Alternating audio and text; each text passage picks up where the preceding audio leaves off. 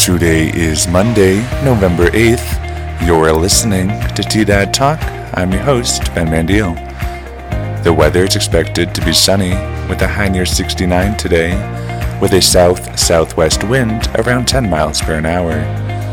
Tonight it's expected to be partly cloudy with a low around 37, with a southwest wind around 10 miles per hour.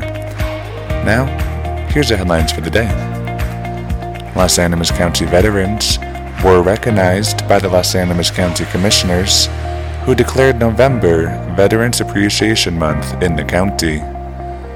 Veteran Service Officer Ray Odom said that it is a time for remembrance and checking in on each other, as it is also a time that sees a high number of people taking their own lives.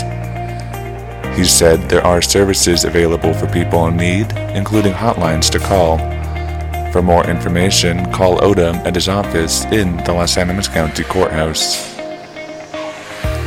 A felon avoiding law enforcement was taken into custody in a backyard last Thursday after Trinidad Police Department found him in a car.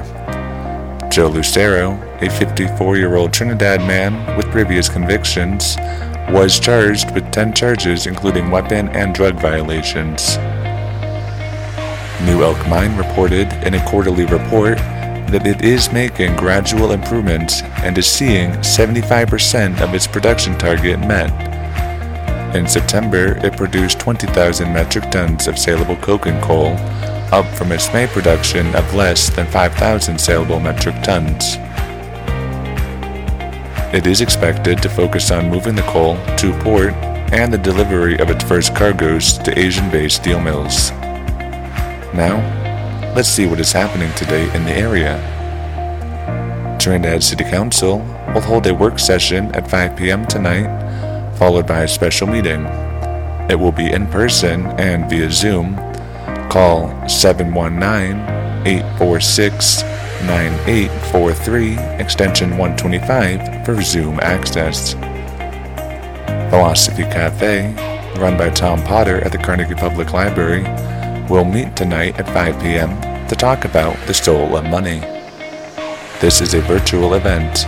For Zoom access, call Potter at the library.